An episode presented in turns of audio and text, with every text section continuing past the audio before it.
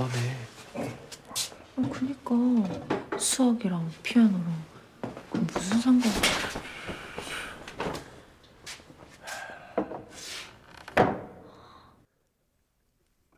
(7월 13일) 수요일 FM영화음악 시작하겠습니다. 저는 김세윤이고요. 오늘 첫 곡은요, 이상한 나라의 수학자에서 파이송이었습니다. 이지수 음악감독의 편곡이었죠. 최민식 씨가 이상한 나라의 수학자를 연기하고 있습니다. 굿딜 헌팅 더하기 파인딩 포레스터? 예, 그 정도의 느낌으로 생각하시면 될 것 같아요. 제가 매직아웃 스페셜 F에서 어제는 3월달에 영화 속 테니스를 했다고 상기시켜 드렸는데, 역시 또 3월달에 올해 3월 12일에 매직아웃 스페셜 F에서는 영화 속 수학을 또 주제로 했었네요. 제가 앞서갔네요. 허준이 교수가 필즈상을 받을 것을 예감이라도 한 듯이 올해 초에 이미 영화 속의 수학을 이야기했었습니다. 그때 이상한 나라의 수학자도 얘기했었고요. 파이송도 아마 그때 들려드린 걸로 제가 기억하고 있어요. 저는 수포자입니다. 저는 찐 수포자입니다. 제가 전에 말씀 안 드렸나요? 예, 제가 아마 죽기 전에 미적분을 못 해보고 죽을 것 같다라고 말씀드릴 정도로 저의 수학은 방정식에서 끝이 났습니다. 예, 그것도 물론 지금은 기억도 못하지만 정말 수학은 저는 저랑 안 맞아서. 그런데 운 좋게도 저는 수학을 그렇게 못하고 아예 포기했는데도 대학을 가긴 갔어요. 시대를 잘 타고난 게 아니었을까 생각하고 있습니다. 하지만 이렇게 수학자가 나오거나 수학이 중요하게 나오는 영화는 또 재밌게 봅니다. 저 같은 사람을 위해서 영화가 또 친절하게 설명해 주잖아요. 그리고 사실은 영화 속의 수학을 이해 못해도 이야기를 다 따라갈 수 있게 영화를 만들어요. 당연히 그렇게 만들어야죠. 예, 수학 잘 못하는 사람도 이해할 수 있게 영화를 만들어야 흥행이 되지 않겠습니까? 그래서 이상한 나라의 수학자도 뭐 오일러 공식이니 뭐 리만 가설이니 막 여러 가지 얘기하지만 사실 하나도 저 몰라요. 모르는데 그냥 다 이야기 따라가면서 봤습니다. 자, 허준이 교수의 필즈상을 뒤늦게 축하하며, 예, 영화 속의 수학자 중에 한 명, 이상한 나라의 수학자 최민식 씨가 영화 속에서 선보였던 파이송 원주율을 음표로 바꾸어서 이런 음악으로 만들어 보여주는, 그래서 수학의 아름다움을 피아노로 증명하는 그 장면 오늘 함께 했습니다. 자, 문자번호 샵 8000번이고요. 짧게 보내시면 50원, 길게 보내시면 100원의 추가 정보 이용료가 붙습니다. 스마트 라디오 미니 어플은 무료이고요. 카카오톡 채널 FM 영화 음악으로도 사연과 신청곡을 남겨주시면 됩니다. 파이송을 두 사람이 한 대의 피아노에 앉아서 연주를 하잖아요. 영화 속에서 아마 보람이라는 역할이었을 거예요. 그 학생과 그리고 최민식 씨가 하나의 피아노에 나란히 앉아서 이 파이송을 연주하거든요. 그런 장면을 보면 또 이 영화를 생각 안 할 수가 없죠. 영화 말할 수 없는 비밀에서 두 주인공이 한 대의 피아노에 나란히 앉아서 연주하던 바로 그 곡, 상륜소우 사수련탄. 너무 짧아요. 그래서 이 곡은 항상 뒤에 다른 곡을 하나 더 붙이게 되는데, 말할 수 없는 비밀의 그 수많은 곡 중에서 또 이 곡이 잘 어울려요. 두금. 그 피아노 배틀 장면의 연주죠. 그래서 상륜소우 사수련탄 뒤에는 꼭 이 두금이라는 이 스코어 트랙을 같이 이어 듣게 됩니다. 저는 뭐 수학도 포기했고 뭐 피아노도 못 치고 뭐 그렇네요. 뭐 할 줄 아는 게 정말 없네요. 영화 뭐 만드는 것도 못하고 영화 또 보는 것밖에 못하고. 예. 할 줄 아는 게 많지 않아서 제가 할 수 있는 영화 보는 일을 최선을 다해서 하려고 합니다. 자, 말할 수 없는 비밀의 대만 영화잖아요. 마침 또 대만에 가고 싶다는 분의 사연이 왔습니다. 휴대전화 끝번호 3146 쓰시는 분께서 매년 한 번은 꼭 가던 도시 타이베이가 그리울 때마다 보는 영화 타이베이 카페 스토리, 너무너무 그리워서 한 번 더 영화를 보았습니다. 하늘길이 얼른 열리길 바라면서 엔드 크레딧 올라갈 때 나왔던 곡 신청해요. 타이베이 풍경 보고 푸시다면 추천합니다. 라고 하셨어요. 이게 또 계륜미가 나오는 영화 아니겠습니까? 말할 수 없는 비밀의 바로 그 배우. 계륜미가 나오죠. 타이베이 카페 스토리 봤죠. 타이베이를 보려고 본 게 아니라 저는 계륜미라는 배우를 보려고 보았죠. 영화 괜찮았습니다. 말씀하신 대로 타이베이의 풍경. 전 한 번도 안 가봤으니까 더 뭔가 좀 근사한 풍경으로 간직하고 있죠. 하늘길이 열린 거 아닌가요? 아직 아닌가요? 또 타이베이는 달인가요? 이게 또 지역마다 또 차이가 있어서 어쨌든 1년에 한 번씩은 꼭 가던 도시라고 했는데 코로나 때문에 그난 2, 3년 동안 못 가셨던 거잖아요. 빨리 타이베이 가서 타이베이 맛있는 것도 많이 드시고 영화에 나오는 것처럼 이런 예쁜 카페도 들를 수 있는 날이 그런 기회가 오기를 기원하겠습니다. 제가. 그래서 음악 준비했습니다. 마지막 엔딩곡이 이거더라고요. 제가 영화 엔드 크레딧 여러 번 보면서 교차 확인해 봤거든요. 그랬더니 교환이라는 제목의 곡이 마지막 엔딩곡이었습니다. 타이베이 카페 스토리에서 서머레이 뇌광하의 교환 듣겠습니다. 대만 영화 세 편의 음악이었습니다. 먼저 타이베이 카페 스토리에서 교환 들려드렸고요. 타이베이 스토리라는 영화가 또 있죠. 대만을 대표하는 감독 에드워드 양 감독의 작품 중에 타이베이 스토리가 있는데 타이베이 스토리의 주인공이 채금이죠. 가수 채금. 에드워드 양 감독하고 정말 결혼을 하셨던가요? 그냥 파트너셨던가요? 네. 어쨌든 에드워드 양 감독의 파트너이기도 했던 가수 채금이 주연을 맡은 타이베이 스토리라는 영화가 있었어요. 저는 그 좀 몇십 년 전에 대만 풍경이긴 한데 그래서 어쩌면 더 그 풍경이 인상적이었나 봐요. 이제는 제가 대만을 간다고 해도 어쩜 만날 수 없는 풍경들이 있을 거잖아요. 그 영화 속에 담긴 풍경들은 예전의 풍경이니까요. 그래서 묘하게 저에게는 좀 향수를 자극하는 모터사이클 다이어리에 그런 대사가 있죠. 그 잉카 문명의 그 마추픽추에 올라가서 엄마한테 편지 쓰면서 주인공이 어머니 어떻게 한 번도 보지 못한 세상이 그리울 수 있을까요? 라는 표현을 하거든요. 잉카 문명을 한 번도 본 적이 없는데 잉카 문명에 대한 그리움을 느낀다는 그 표현이 지금 문득 생각이 났습니다. 제가 타이베이에 한 번도 가본 적이 없는데 그 타이베이 몇십 년 전 타이베이의 풍경을 그리워하게 만든 영화 에드워드 양 감독의 타이베이 스토리의 주인공 채금이 부른 노래가 이거 복잡하죠. 예. 타이베이 스토리의 음악이 아니고요. 타이베이 스토리의 주인공이기도 한 채금이 부른 노래가 에드워드 양 감독의 또 다른 영화 공포분자 엔딩곡이에요. 역시 공포분자도 타이베이가 배경이니까요. 그래서 그 영화에서 최근에 Please Pretend You Would Not Let Me Go 두 번째 곡으로 들려드렸고요. 지금 끝난 곡은 비지스의 I Started a Joke라는 노래 역시 대만 영화 마이 미싱 발렌타인이라는 영화에서 제가 이 음악을 아주 인상적으로 기억하고 있습니다.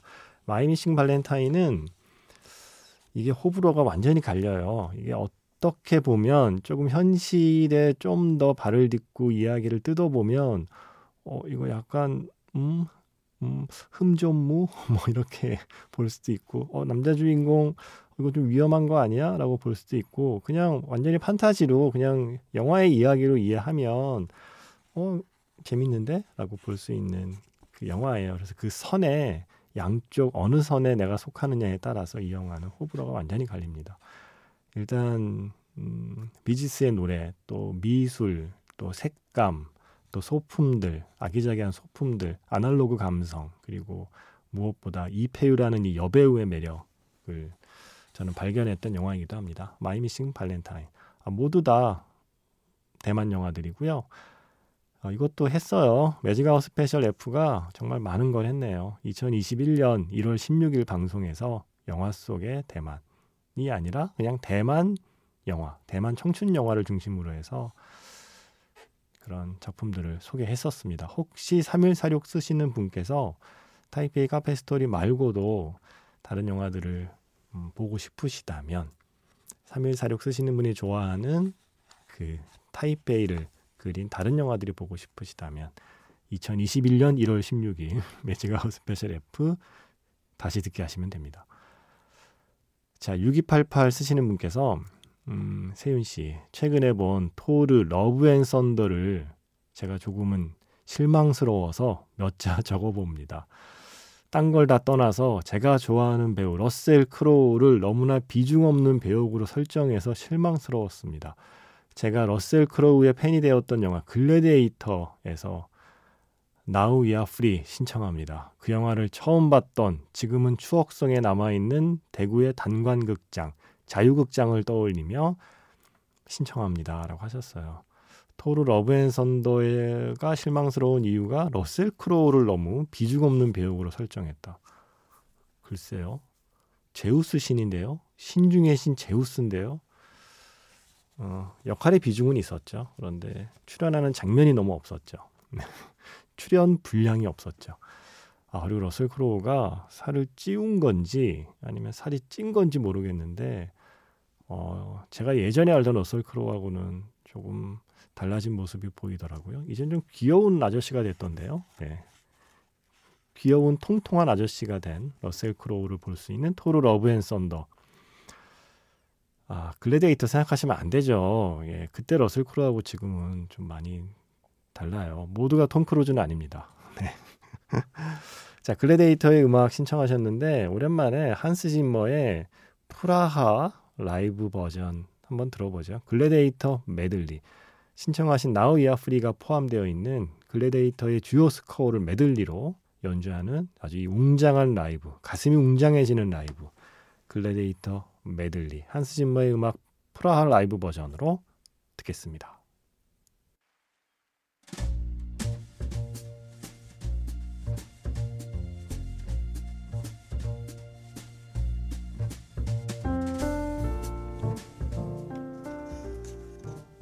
다시 꺼내보는 그 장면, 영화 자판기.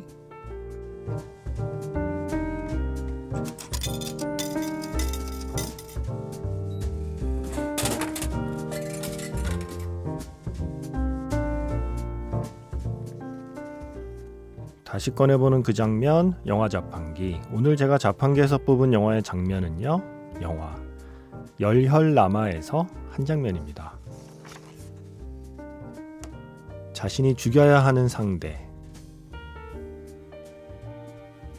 대식의 어머니가 계신 국밥집으로 제문이 들어옵니다. 피를 흘리고 있지만 애써 그 피를 감추며 자리에 앉습니다. 다른 손님에게는 둘째 아들이라고 소개할 만큼 어머니는 제문에게 그새 정이 많이 들었죠. 국밥이 나오기를 기다리는 재문이 갑자기 미안하다고 말합니다. 아줌마에게, 아니 엄마에게 미안하다며 울먹입니다.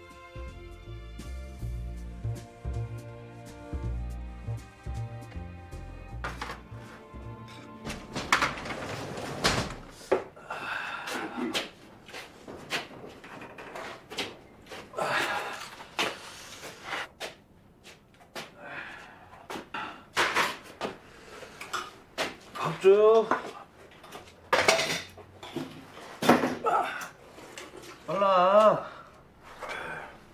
내가 언젠지 인자 와서 빨랑 먹겠다고 지랄이요. 가래매. 빨랑 먹고 갈라 그러지. 돈 매다 왔냐? 개주했다 이씨. 몇 등 했는디? 1등 했지 이씨.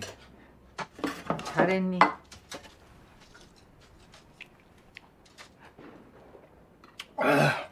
아들내미 온다더니 여긴가 보네. 걔는 첫째고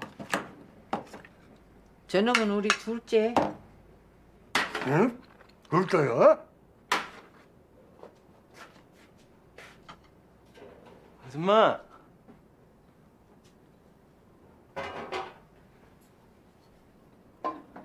미안해. 뭐가? 그냥. 미친놈. 아줌마. 나 그 남방 잘 어울려? 그래요. 인상 더럽다고 얻은 것만 입으면 성깔도 얻어지는 것이요.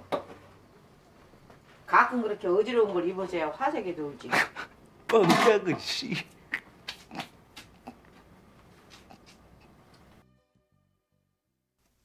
다시 꺼내보는 그 장면, 영화 자판기. 지금 부천국제 판타스틱 영화제에서 배우 특별전의 주인공이 된 설경구 배우의 영화들로 이번 주 한 주는 영화 자판기가 채워집니다.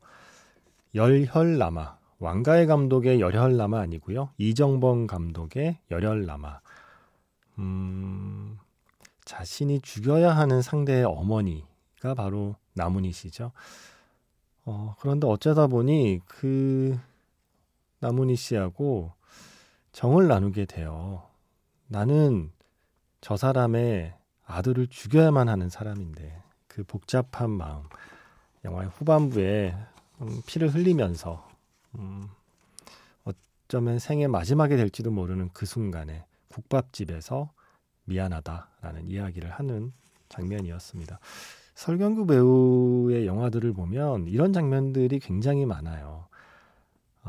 눈물을 흘리는데 그 눈물이 단지 슬픔의 눈물이 아니라 정말 복잡한 감정에서 흘러내리는 눈물, 울음을 참는 그런 눈물, 뭔가 그런 뭐라 그럴까요? 눈물을 흘린다기보다는 눈물을 퍼올린다고 해야 되나요? 마음 깊은 곳에서, 심장 저 밑바닥에서 눈물을 퍼올리는 듯한 그런 연기가 설경구 배우의 어떤 트레이드 마크잖아요. 열혈남아도 바로 그런 장면이 있습니다.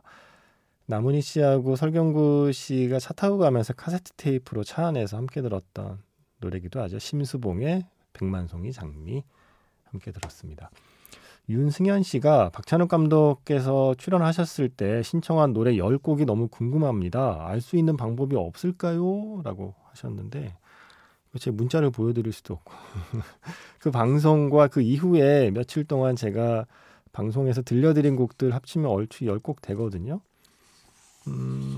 그런데 리스트가 있긴 있어요. 그 음원 사이트 중에 그 과일 음원 사이트, 거기에 뭐 콜라보를 하셔서 박찬욱 감독께서 헤어질 결심이 필요할 때 듣고 싶은 노래, 네, 그렇게 선곡한 게 있어요. 그게 바로 FM 영화음악에 신청한 10곡과 거의 일치합니다. 그 리스트를 아마 확인해 보시면 될 거예요. 네. 제가 그 신청곡 중에 아직 안 튼 곡들이 있는데 영화에 쓰인 곡이니까 이건 언제 틀어도 되겠다 싶어서 놔둔 곡들이 있거든요. 그 중에서 오늘 한 곡 들어볼까요? 영화 봄날은 간다에서 봄날은 간다예요. 김윤아 씨 노래 말고 백설이 씨의 그 원곡 봄날은 간다, 영화 중간에 계속 나오잖아요. 이 노래를 조용필 씨 버전으로 신청을 하셨었습니다. 네, 그래서 조용필 버전의 봄날은 간다 듣겠습니다. 네,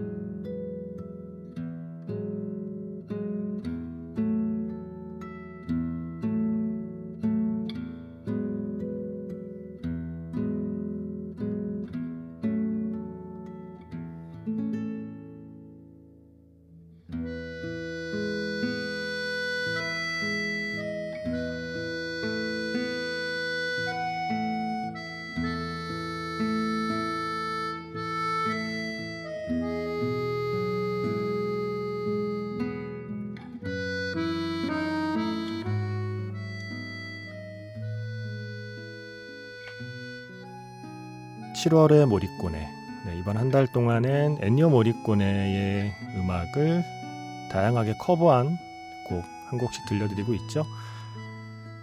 심성락 선생님의 아코디언 연주로 러브 어페어 테마 함께하고 있습니다. 저는 내일 인사드리겠습니다. 지금까지 FM 영화음악, 저는 김세윤이었습니다.